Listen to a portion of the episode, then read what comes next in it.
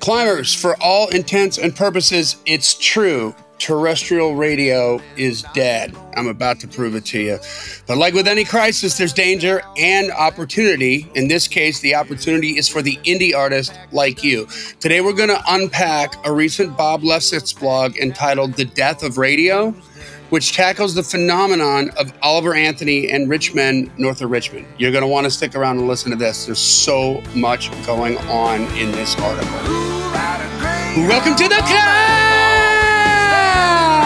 This is a show dedicated to helping singers, songwriters, and indie artists like you create leverage in the music business because leverage is what you're going to need. Gosh, we're so going to make the point of this in today's episode. Uh, but it's all about leverage. You want to work with the right people in the industry to get your career going, then leverage is what you're going to need. It's it's not so much the talent. I mean, you, you know, you're going to have to have talent to be a good artist, but you're going to have to have leverage to get anybody to know about it in the industry. That's why we call it the climb. C L I M B, creating leverage in the music business. How many times can I say leverage? Say it again, leverage, leverage. Uh, so that is a Baxternym created by my good friend and co-host, Mr. Brent Baxter, who also happens to be a hit songwriter with cuts by Alan Jackson, Randy Travis, Lady A, Joe Nichols, and more got songs right now as we speak, climbing up the charts on Southern Gospel, right? That's right. And what I love about Brent is he helps songwriters like you turn pro, helps you figure it out by revealing how you write like a pro, do business like a pro, and then on the regular, he connects you with the pros, gives you the opportunity to create a relationship. And I'm here to tell you, relationships have been and continue to be created. So this is real. This isn't selling hope. It's real. If you've got the goods, he's going to put you in front of the people that can help you with that. You can find Brent very easily at songwritingpro.com. And I would like to introduce you to my co-host, Johnny Dwinell. Johnny owns Daredevil Production. They're breaking artists digitally by identifying new fans through data. Yeah, it's complicated, but Johnny is smart. If you're an artist looking to increase your streams, blow up your video views, sell more live show tickets, and get discovered by new fans, TV, and music industry pros, then Daredevil Production can help. Daredevil has worked with multi-platinum artists like Collin Raye, Tracy Lawrence, Ty Herndon, and Andy Griggs, just to name a few. You can find Johnny at daredevilproduction.com. That is production singular no S, and there is no S because there is no other. Johnny D. Dude, Oliver Anthony. Yes. Wow. Wow, wow, wow. That's a whole situation right there, isn't it? Yeah, for so many things on so many levels, right? this is he's being talked about on a whole lot of different kind of podcast this week yeah. for many different yeah. reasons, right? Yeah, and we're not going to talk about the political stuff. Like, what we're going to talk about is business stuff. Yeah, that's right. So, you know, I want you to rest assured that that's what's going on here. But man, we have been validated times a thousand with Bob Lefsetz now and Billboard Magazine now echoing everything we've been saying for the last seven years. Mm-hmm. So, once again, we're right. There we go. Hate to see it. Oh, yeah. You think it would get old?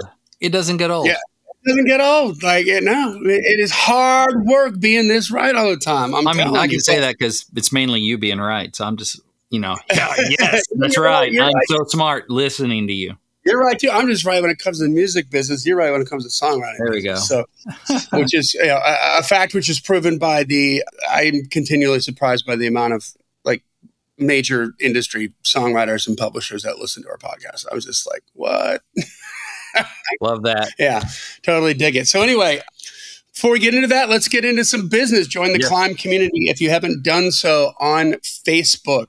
It's just facebook.com forward slash groups forward slash the Climb community. You have to ask to be let in. We let everybody in so long as you don't look like a bot. Mm-hmm. Okay. If, you know, if your account looks like if you just now crawled out from under a rock and got on Facebook last week, and your first order of business was to join the climb, uh, you need, you're going to need to message one of us to let us know you're. You're going to need to message us to let us know you're legit. Otherwise, I'm saying I'm calling no.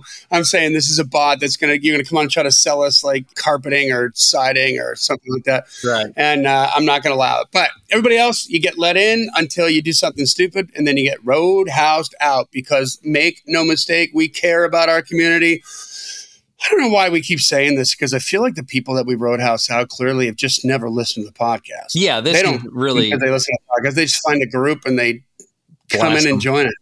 Yeah. Yeah. So if you're listening to this, you're not the problem. Yeah, that's right. But hey, listen, we want to hear about like this is a place where you can get supported by all of the community and Brent and myself. But the feed, the feed's for everybody. The feed's Mhm. not for you to do any advertising for yourself. The feed is for like share news, share comedy, share, you know, anything that's like music oriented that, that makes sense to this audience that can help them hmm turn them on to it. But we want to hear about your music. We just want to hear that as a comment on a post on Mondays. We want to hear about your gigs. We want to hear that as a comment on a post on Thursday. And we want to hear about your wins because we share those on the podcast. That's every Wednesday with the new heights section. hmm Comment there. And Brent, what we got? All right. So more wins than we can cover on here, which is a win in and of itself. So we're gonna pop it off a couple of these. Let's see, Laura Principato. Sorry if I'm saying your name wrong, Laura.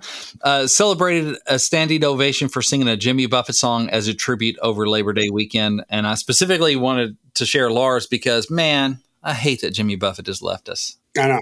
I'm an aspiring parrot head and never got to see him in concert, but dadgum, I've worn his box set out and several albums out. And so God bless Jimmy Buffett. Thank you for all the good music. You're an inspiring pair. Yeah.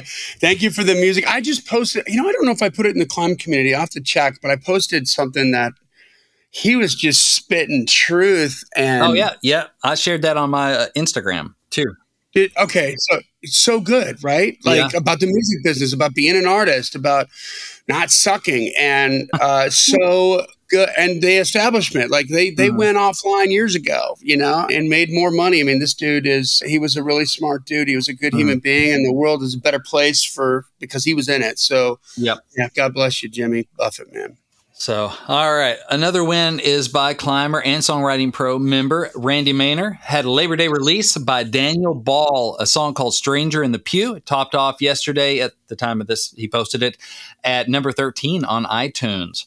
So, Nice. good job. Randy wrote that with my other buddy, Jordan Burks, who's uh, another Arkansas fan like me. And the three of us write some. I'm not on that song, but I remember hearing that because it came through a Songwriting Pro event, a publisher event. And I was like, I like that song. And it made it to the event. That's not what got it cut, that it got cut through their angle. But I was like, I've liked that song for a couple years now. Yeah. So it's good to see it uh, get its due. And it, I like to say it validates my A&R ears for these things. Like, Yeah, that's right." I knew it was good. I knew it was good. See, I was right. It was like a win There's a for lot me. of that going on today. There's a lot of that going on today. Yeah, it feels like a win for me because I'm like my A&R is chops are validated. And also I'm, I'm happy for my friends. And we both take extreme pleasure and pride in our community succeeding, no matter how it happens. You know what I mean? It's like when something good happens, we love it. That's why we're talking about the win. So shout out to Randy Maynard. Good job, buddy. Yep. Uh, let's see here. Carrie Cunningham, Climber, says just signed an exclusive contract for my song Eggnog. Had an amazing single release party in Oregon and a fantastic time playing for the 100th year celebration of the Ellensburg.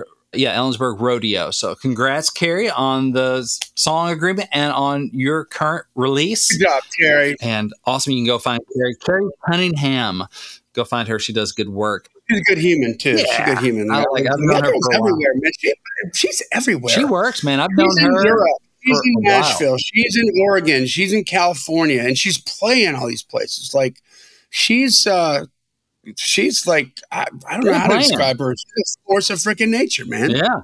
For sure. Let's see this a new one real quick. Aaron uh, Baldes, I guess is how you say your name, Baldez maybe. But over Labor Day weekend went to Ten Sleep, Wyoming. I just want to read this because it's a town in Wyoming called Ten Sleep. I don't know, but that's cool. To participate in the Wyoming singer songwriter competition, made it to the semifinals, but that isn't what I'm celebrating. It was day. It was a three day festival with Bighorn Mountains. So so many dedicated songwriters from the state. We had so many sweet jams and workshops. Reminded me of how good it can feel to play with other musicians, which I haven't really done since before COVID. So he wants to also celebrate. He got to co-write with another songwriter there. So that's cool, man. That's a win, Aaron. Just to sometimes just go, oh yeah, this is why I love music, jamming with people. And the good, sweet vibes. So love that. So congrats, all y'all. Keep on climbing. There you go. And hey, don't forget to come to Nashville or come out if you're in Nashville on Monday, October 23rd right. for the first ever climb show writers night takeover that's right we've got super lineup of hit songwriters that have been on the show mm-hmm. and climbers that have just have risen above the din, if you will, and are going to be in there. So it's going to be a fun night. There's going to be a lot of industry people there. Mm-hmm. Come and hang out. Come and make some relationships with other songwriters, with publishers, with Brent and I. It's all about relationships, man. It's all about the hang. This is a great place to make that happen. So right. we hope to see you out there. It'll be at Live Oak, by the way, which is on Demonbreun Hill there, just right, uh, Demonbreun right off of I 65. Yep, from 6 to 11 on it's a Monday night. And the, our rounds start, they have a live band from 6 to 7, then our rounds start at 7 and go to 11. And I'm stoked for it. We got a couple spots left we're going to fill up, but man, what we have so far, it's it's a crew. It's going to be a vibe. But by the way, I mean, if since we're not booking the band from six to seven, why do we keep saying it's from six to eleven? Well, because I'm going to plan to be there early, so that's going to be my chance to shake hands once it gets rolling. I don't know how like much I'm going to be around to, you know, hang with people. Oh, I'm imagining us to be visiting a lot. So that's it for me because like get there early because I'm gonna get there early so I can I can do okay. a little more. I thought there's something like I, I, it keeps confusing me. I'm like, do we have to, do we have to book that band? Like, no, what, no, we do not book that band. What, what happens in the six o'clock hour? Because I feel unaware. yes, live band from six to seven has we don't book them. I'm sure they'll be great, but I'm gonna try and get there early so I can you know see friendly faces and hobnob and all that good good stuff. Right on. Well, okay, let's get into this. We got a lot to cover. Yes, let's do it. A lot cover. So, Bob Lefsetz, we've been talking about him for the entirety of the length of this podcast for the last seven years. He's a guru. If you don't subscribe to his blog, you should. It's lefsetz.com, L E F S E T Z.com. He's also got an incredible podcast where you can have, you know, your favorite stars and really incredible business people are sort of long form interviewed. It's an hour long and lots of great stories, great insight. I have just gained so much from listening to that podcast, not the least of which is completely ripping off the the uh, Chainsmokers release strategy ah. on how they do that, which was told by their manager Adam Alpert, who's interviewed on the podcast. So it's you know, and and he's super super knowledgeable about the music industry and also about tech I don't agree with his politics so much, but uh, so I don't really chime in or listen in on on those interviews. Mm-hmm. But really, it's it's it's mostly business and, and music business stuff. He's just really, really sharp. He's a great writer and he's on point. So to me, reading this, this came out about a week ago, I guess, a week and a half ago. I just was like, oh my God, this is it, finally now he's saying it. Yeah. So here we go. We're going to get into this and we're going to kind of unpack this as, as we go along.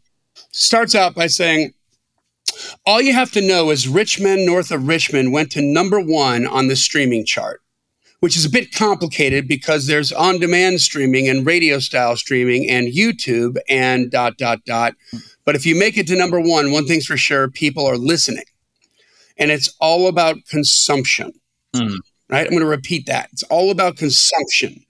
And therefore, guys, I'm adding this whomever owns the traffic rules the road because it's the traffic that is consuming. That's right. Okay. So he says, uh, can we forget about the good old days? You know, with fat label contracts and prodigious CD sales? They're never coming back, ever. Mm. And we can forget about sales altogether. The iTunes store is de minimis, a fraction of what it once was. And that's a de minimis is a 50 cent word for too trivial or minor to merit consideration. Okay. Ooh. 20 years have passed since iTunes' inception. To talk about iTunes consumption today is like talking about 78 consumption after the introduction of the 45. Huh. It's over.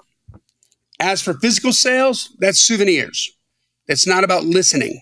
Travis Scott, he's number one this week because of a cheap vinyl offer. In other words, his residence atop the chart is manipulated. Unlike Morgan Wallen, who's number two on the chart this week, based on consumption, not sales. Mm. Ignore sales. They're a metric the labels use to manipulate the chart. But streaming, you only get paid when people listen. The pre internet generation hates this.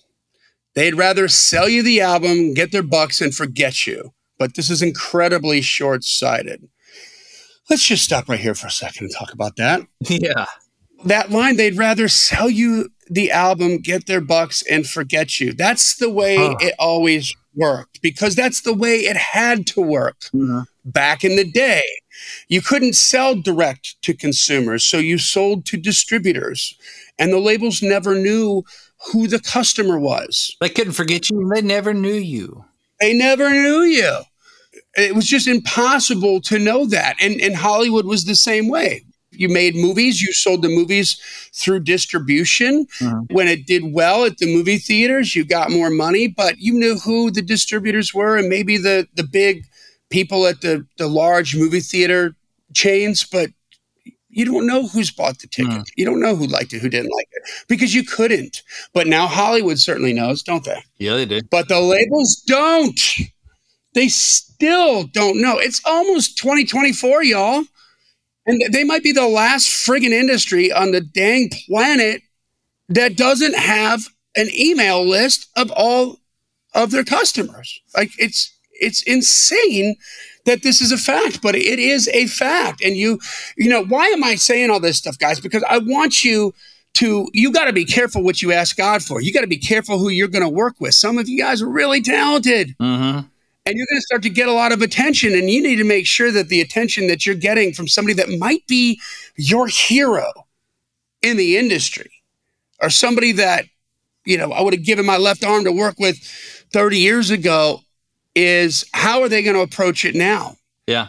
because it's become an increasingly huge problem that we're going to you know spell out even more in this blog and with my comments here but he says that um, you know what you want to do is create something so infectious that it will continue to be consumed and you'll get paid handsomely now in the pre-internet era the way you sold was via radio and then music videos on mtv when mtv came out Mm-hmm.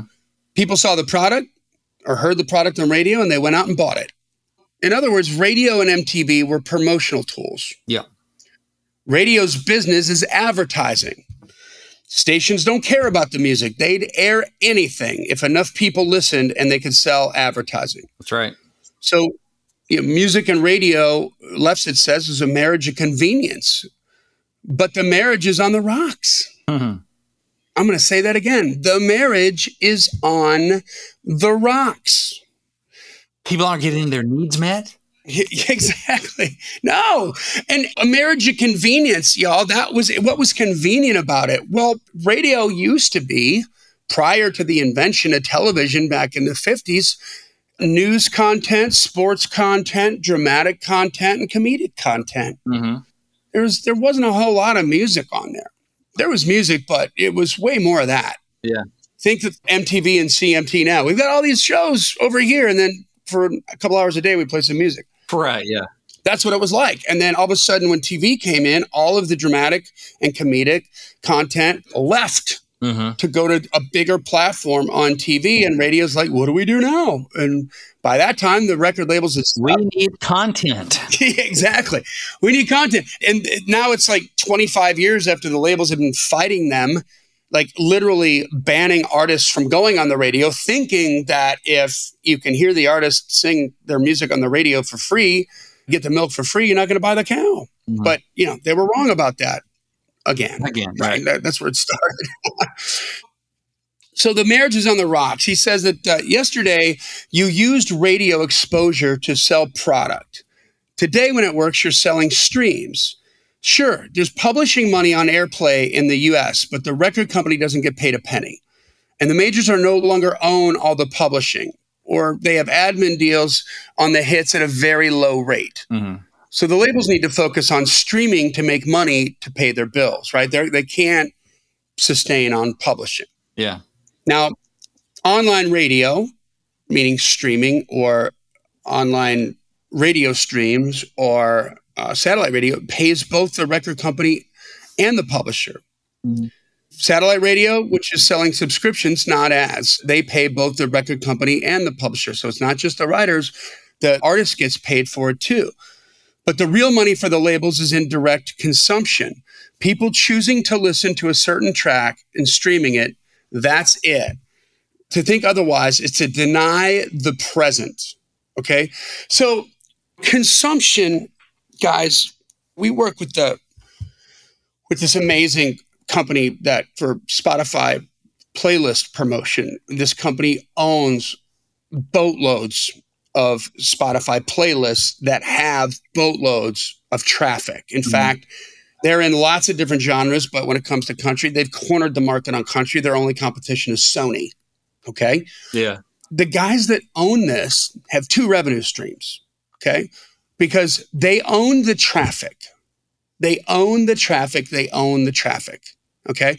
One revenue stream, companies like me pay them money to place my artist songs in their playlists because they get streams. And that helps us with the algorithm on Spotify and it's it's part of the on ramp to Spotify editorial playlists where there's money to be made okay? Mm-hmm. what's the other revenue stream? They pay people to create recordings of cover songs because they own the masters. So they own the playlist they go out, pay somebody like work for hire, go do this cover song of this popular song. We'll pop it on the playlist, and then we own the master, so we get paid like the label and the artist does. Yeah, yeah.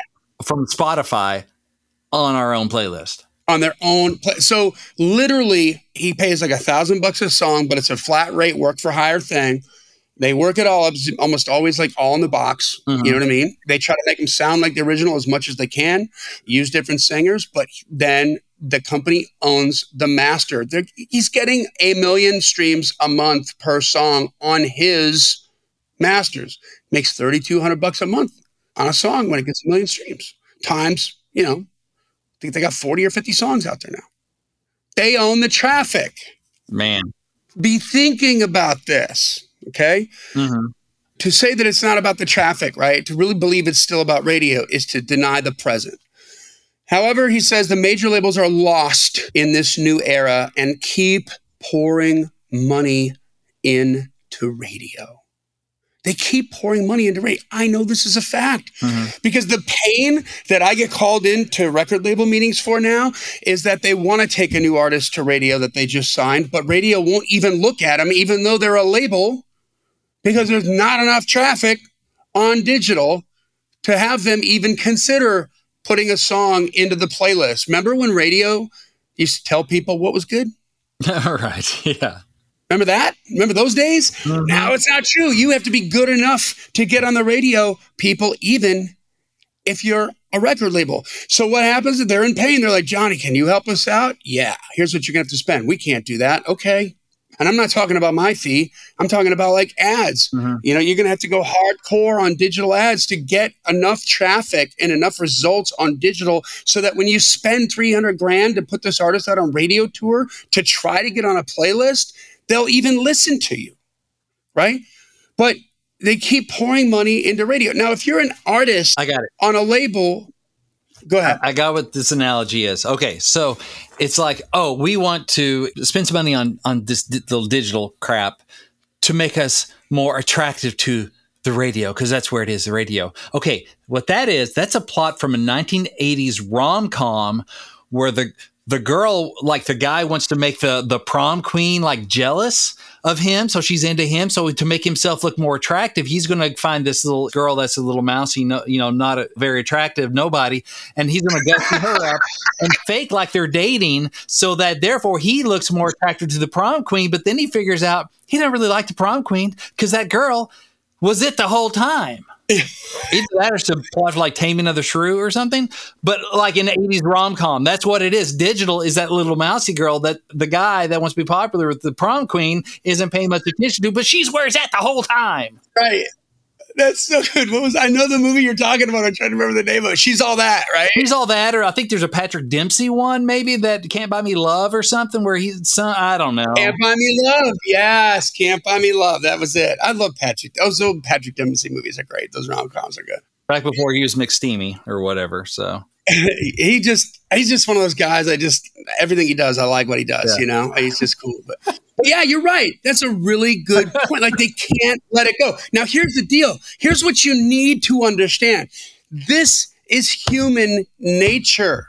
hmm Okay, the people that are pulling the levers in the record industry right now, at the top of the major labels, with all the power and all the relationships and everything like that, they are there for a reason. They're all there for the same reason because they have important relationships in radio Mhm. and they understand radio. And half of them are also hit songwriters hmm whose whole now just think about this in terms of reality their whole revenue stream their whole life has come directly from radio as a hit songwriter and then indirectly from radio as a paycheck from a record label that makes their money on radio hmm okay so it's their identity Yeah.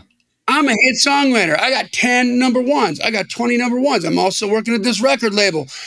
How can you, no human wants to look in the mirror and just be like, well, it's all over. Yeah. It doesn't mean anything anymore. hmm It's their identity, it's their legacy, it's everything that makes them important to other people. It's how they add value to society.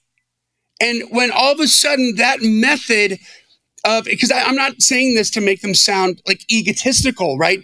But I mean, imagine that you're a preacher at a church and you're beloved at your church, and then all of a sudden there's some sweeping law that says you can't have churches anymore. Oh, that happened during the pandemic, but whatever. Well, yeah. That's another thing. Well, how do you add value? Yeah. You know what I mean? You know what I mean? Like it's like what you do. This is how you help people, and all of a Yeah. sudden you can't do it. And everything that you've done for your whole life, that whole body of work now just doesn't mean anything anymore. Mm. It's called being Y2K'd. It doesn't feel good. And not only will people avoid it, they'll do anything to stop it from being disrupted. Yeah. So, you guys, you have to understand this, okay? Like, they aren't, it's not going to be the labels that come around and figure this out. If a label had, at a major label, had an epiphany and was like, you know what? We need to switch over to digital right now. This is what we're going to do. Here's how we're going to do it, blah, blah, blah. Well, that guy has to answer to the board of directors. hmm And one week later, he's going to be called into the board of directors with his job on the line. And they're going to say, How in the hell did you go from being a beloved leader for the last 20 years of our record label to be, having a mutiny and everybody wants your head?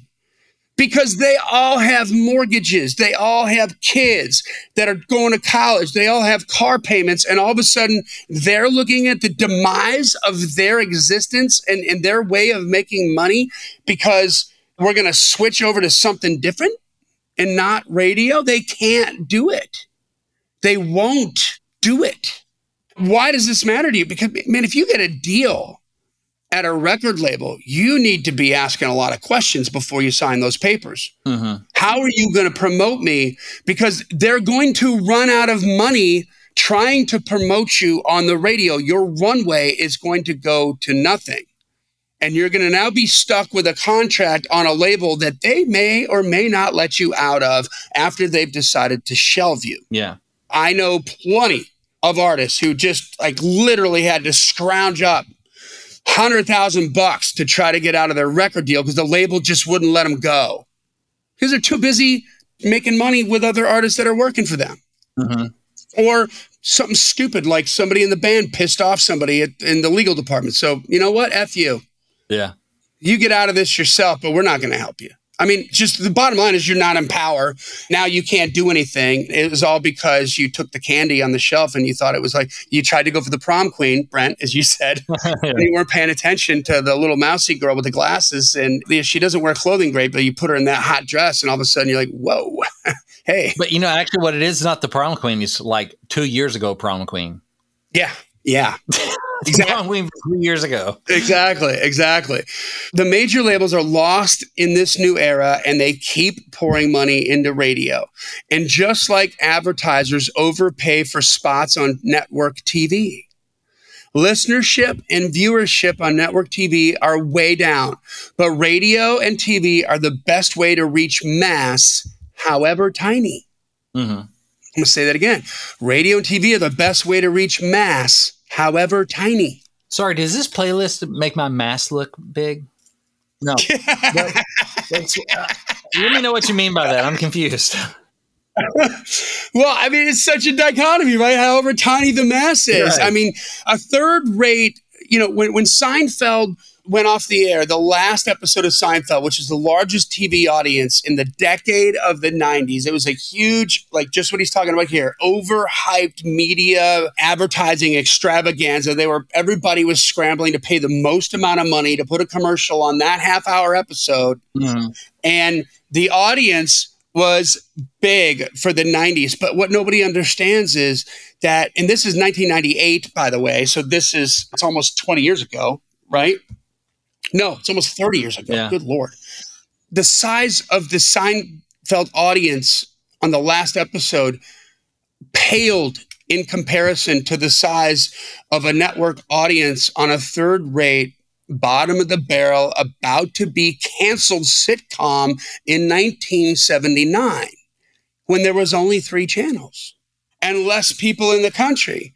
So you're talking about like if you don't get 100 million viewers, you're going to get canceled on network TV from the 50s through the end of the 70s through mm. through the cable TV hookup and one of the biggest hits that we've had in the last 20 years is The Walking Dead and that was an audience of 5 million people. Yeah. Okay? So it's five million people though, but it ain't a hundred million. It ain't like it used to be. You know what I mean? That's right. So here's what he says. He says, We've noticed for over a decade that terrestrial radio is moribund. It goes on records after they've become established hits online. Moribund, 50 cent word. Here's what the synonyms are at the point of death, at death's door, on one's deathbed, near death breathing one's last breath. So, speaking of The Walking Dead, holy crap. Yeah. Bob Lefsetz just said that. He said, Never have we had a track like Rich Men North of Richmond, which went to number one and stayed there based solely on streams with radio not even playing the track. Mm-hmm.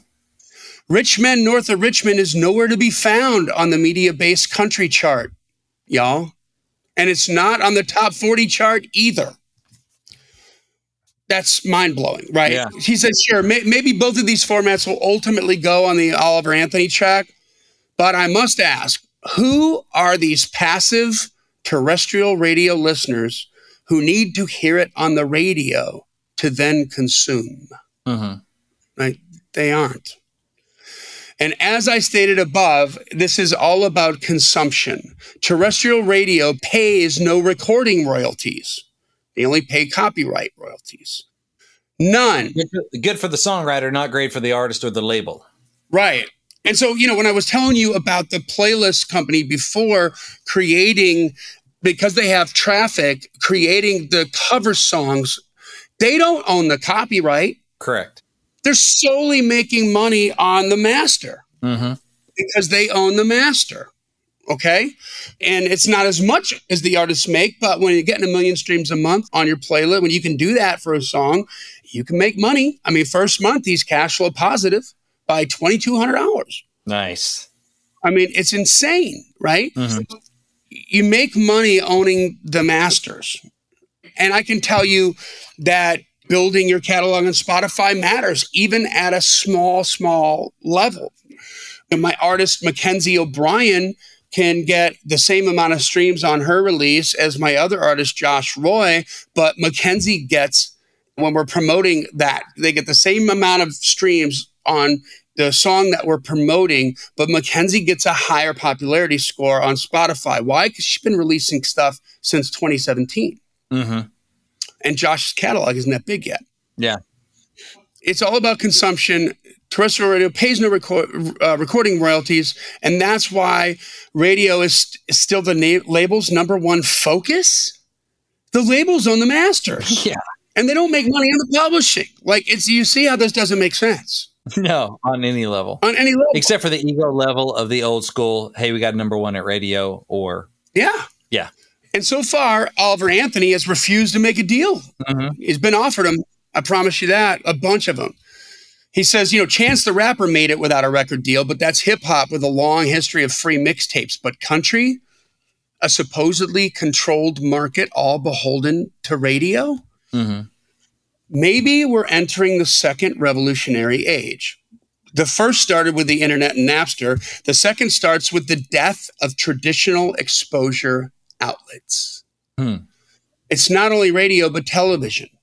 A late night appearance means nothing. Yeah.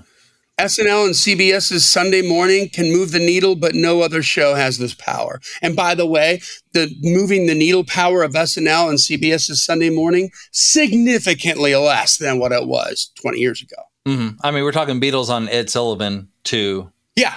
You're talking like a spot on SNL was coveted and could help seriously help break a band. yeah. So that was a you know a big deal. So the labels find the talent online after it established success with a fan base. After they here's another way to say that after they get leverage. Yes. It's like in the words of Shark Tank. Hey, what are your sales like? You want me to invest? What are your sales like? Show us you doing it. Exactly. Shark. Tank, dude. You're right. You're right. Yeah. You're totally right. He says the labels find the talent online after it establishes after the talent establishes success with a fan base, and then the major label exploits said music. Dot dot dot. Mhm. Exactly how? Yeah. That's what you need to be asking. Exactly how are you going to exploit my music?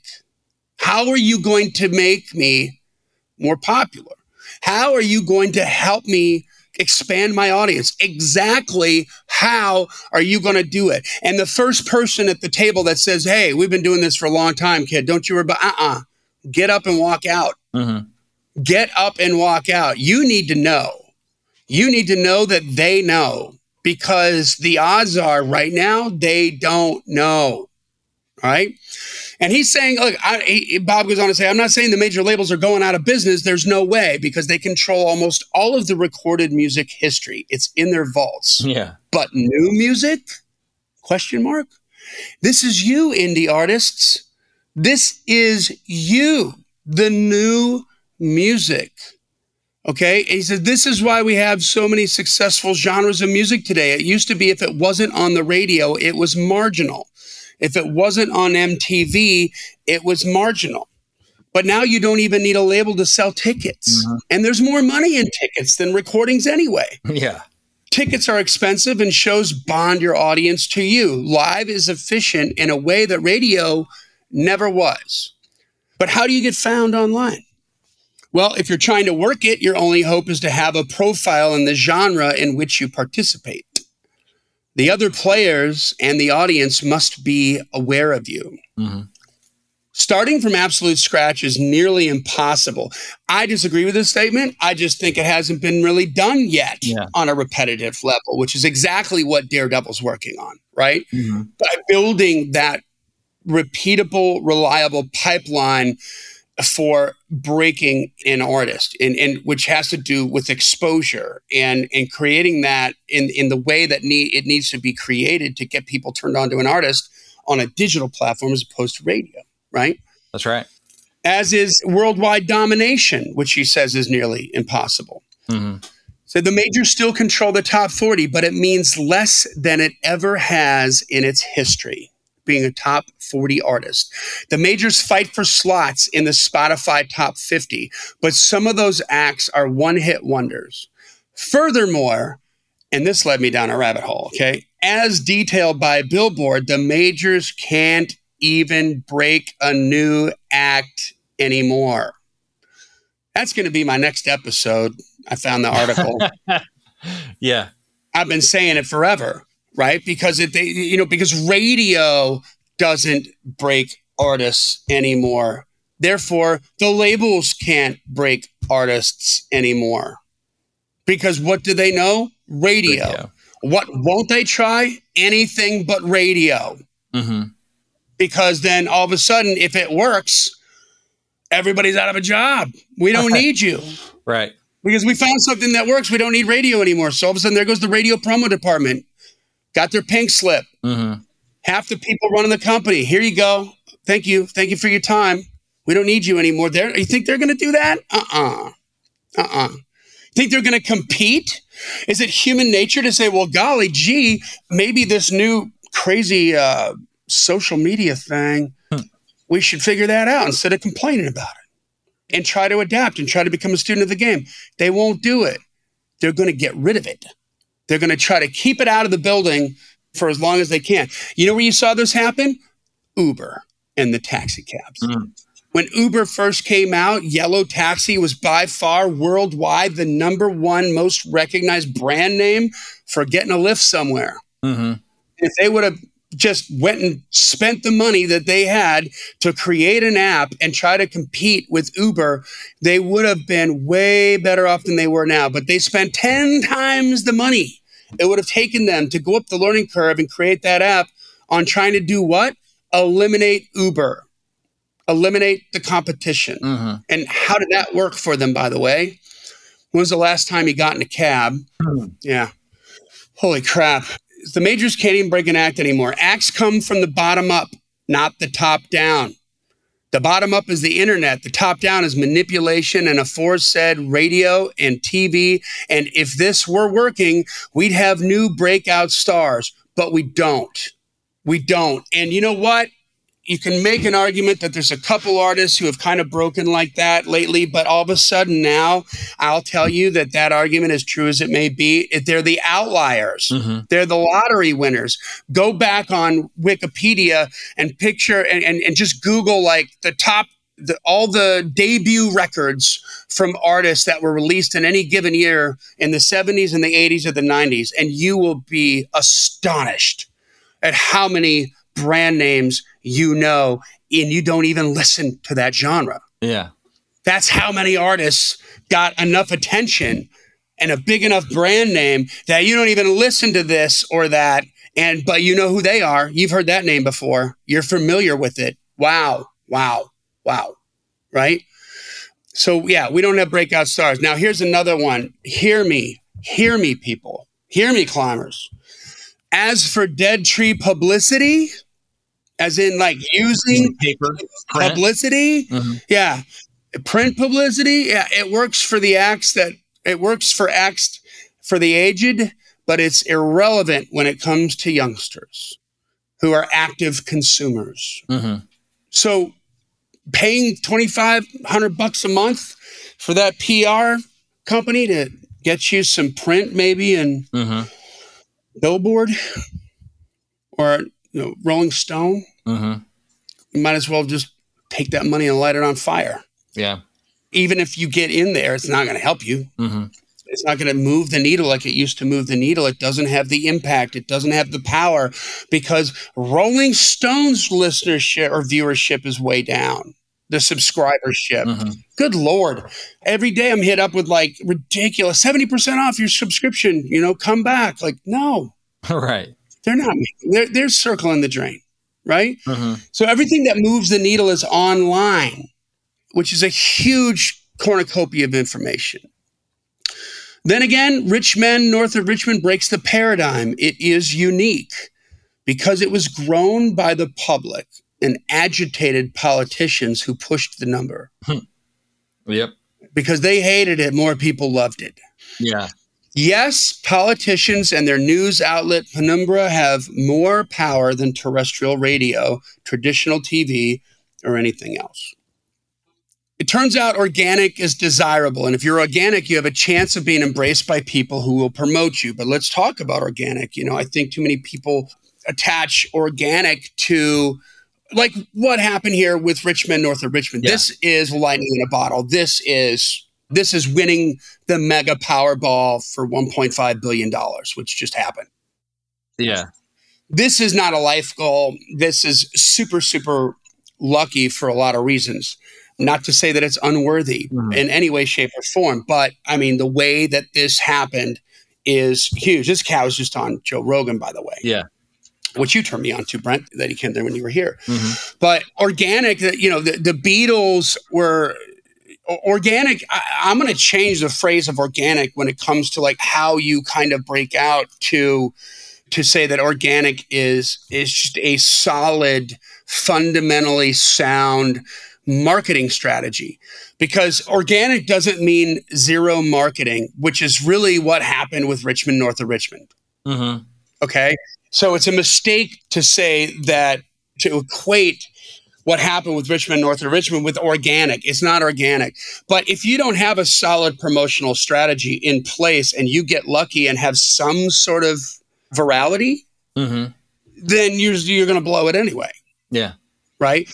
So I'll give you an example. Like Big River or Black River Entertainment has Kelsea Ballerini. I think that's their biggest artist on the label. Yeah. The way that Kelsea Ballerini came to attention of the public was organic because Taylor Swift tweeted about her and then took her on tour. Mhm. But if Black River Entertainment didn't have the professionals and the team that they had who knew how to maximize the exposure and the outcome of that lucky organic wind in the sales, then Kelsea Ballerini is not the artist that she is today. Right. You know what I mean? That that team had to do their job and had to be there in order to make that happen, or it's not going to do what it needs to do. So so marketing and with the Beatles, they weren't organic. The Stones, they weren't organic. Mhm. They were, you know, paying girls to go out and buy the records of these artists so that they would chart. Mhm. And then when they would chart, all of a sudden the, the terrestrial radio stations in England were like, oh, well, who are these guys? The Beatles, they're charting. People must like them. Let's give them a spin. Yeah. By the way, those were all cover songs, not for nothing. Mhm. That's what gave them the sort of credibility to get on the radio, which got them the exposure that they needed back in the 60s, which made them the freaking Beatles and the Stones. Yeah. But it was calculated marketing. It was, and the organic part of it was that the music was really good and the people that heard it really liked it. Yeah. That's the organic part. Mhm. Okay. Do not confuse organic with lack of marketing. So Rich Men, north of Richmond, is not try this or try that in a small town. Dig this. Jason Aldean came from Macon and he didn't even write that song. And the controversy superseded the track, Right. which shot up and then fell online, which is the only place where you can make any money. Mhm. So while Aldean is number 10 on this week's media based country chart, but try that in a small town is number 32 on the Billboard streaming chart. All that terrestrial airplay, the label ain't making a dime. The publisher is, and the writers are. God bless them. Right. And, and maybe Aldean's image is being burnished, but when it comes down to money, Oliver Anthony trumps Aldean, period, because Anthony's consumption figures are much higher. Hmm. Can you believe I just read that? Can you freaking believe I just read that? This dude from Virginia who sang a song with really pretty poor quality with a guitar that wasn't even completely in tune in the woods, Yeah. making more money than Aldean is on a uh, you know song for song basis. Mhm. At, at this moment in time, Jason Aldean's got more money than he does. But Right. I tell you what, he's Oliver right now. Oliver Anthony needs to make ten percent of the gross that Jason Aldean has to make to blow Jason Aldean's personal income out of the water Yeah. because he gets it all. That's the thing. So wow, mania, mania might get you noticed, but it's the music that sustains you, Mhm. which is why Morgan Wallen continues to dominate the charts with no stunts employed. Wallen can be loved by everybody. It's conventional song structure with verses and choruses, the basic building blocks, which are rarely the key elements in the Spotify top 50. And if they're present, the tracks are rarely believable, barely credible. So Bob Lefsetz says something is happening here. Don't forget, although distributed by a major label, Big Loud, which is Morgan Wallen's record label, is an independent. Mhm. Next time, will the independent do it themselves? do they need to be distributed by a major? Yeah. Wow. Do you sell your soul to the company, man? That's what we've been told to do so for decades. Take the money, forget the audience perception, sell your songs. Better to have the cash than the control. Maybe that's all wrong, he says. Maybe radio is no longer all powerful. Maybe Oliver Anthony is a harbinger of what's to come. And then he says, but maybe not. One thing is for sure terrestrial radio is circling the drain when it comes to breaking acts. It's never meant less. Maybe you want it to be a part of your marketing campaign, but if you're making it number one, you're missing the target. Mm-hmm. Boom. End of blog. Wow.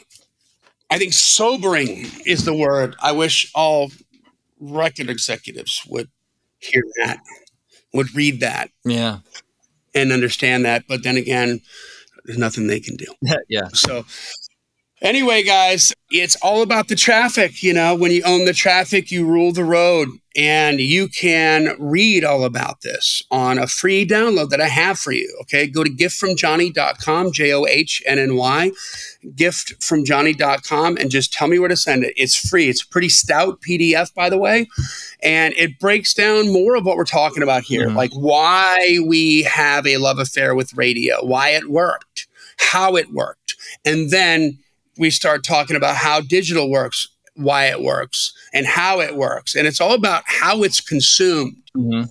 I'm going to have a Wednesday win here, hopefully next week. Yeah.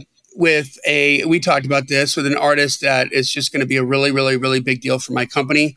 And this is some of the stuff we were talking about with with traffic, you yeah. know, and, and just how it was consumed. You know, this is not a broadcast device, even though the music industry thinks it is yeah. because for them, for all intents and purposes, it's behaved like that. Yeah. You know, when Taylor Swift has 250 million followers on her Instagram and she tweets out something about Kelsea Ballerini, Kelsea Ballerini becomes a star. That's the power that she has. But like I was telling this artist that I'm hopefully going to be bragging about next week, I said, that's like huge influence. But when was the last time you got together with your besties and you guys all had a beer and you streamed your device to the big screen and you looked at your Instagram feed together? Right and he howled. He's like, "Oh my god, hell no!" right. I'm like, one to one first. Yeah, one to one first before you can have that influence. It's one to one first. And what do Taylor Swift's fans all believe? And why is she the biggest freaking artist on the planet? She is the first female, and I think only the second artist ever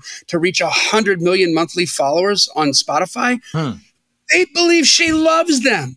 Yeah, they believe she cares. Mm-hmm which is the complete opposite of the way radio works. Yeah. I get a big hit song, you come to me, right? Mm-hmm. No, no, no.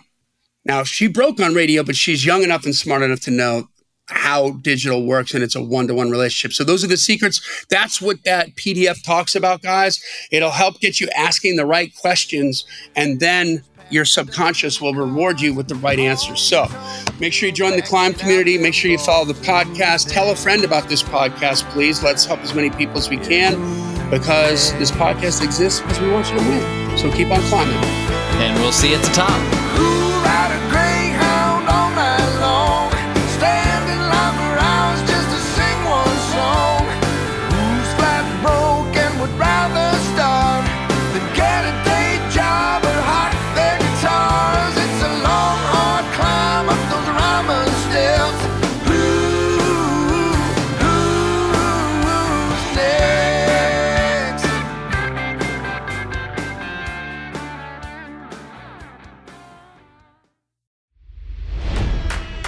It's NFL draft season, and that means it's time to start thinking about fantasy football. FantasyPoints.com features industry leading experts and prognosticators using proprietary hand charted data to help you score more fantasy points. FantasyPoints.com is the place to go for whatever kind of fantasy football you play. Whether you play fantasy football, daily fantasy sports, or do a little bit of everything, Fantasy Points has the meticulously researched content to guide you to victory. And why wait for the fall? Fantasy Points also covers the new spring football league, the UFL. Join the guru, John Hansen, Scott Barrett. Joe Dolan, and other massive names in the fantasy football universe with an exclusive offer. Use code Pantheon for 15% off any fantasy points package, including the all in package, with access to every article, tool, and data nugget that Fantasy Points has to offer. That's fantasypoints.com and code Pantheon for 15% off at Fantasy Points. Fantasypoints.com, code Pantheon. Score more fantasy points.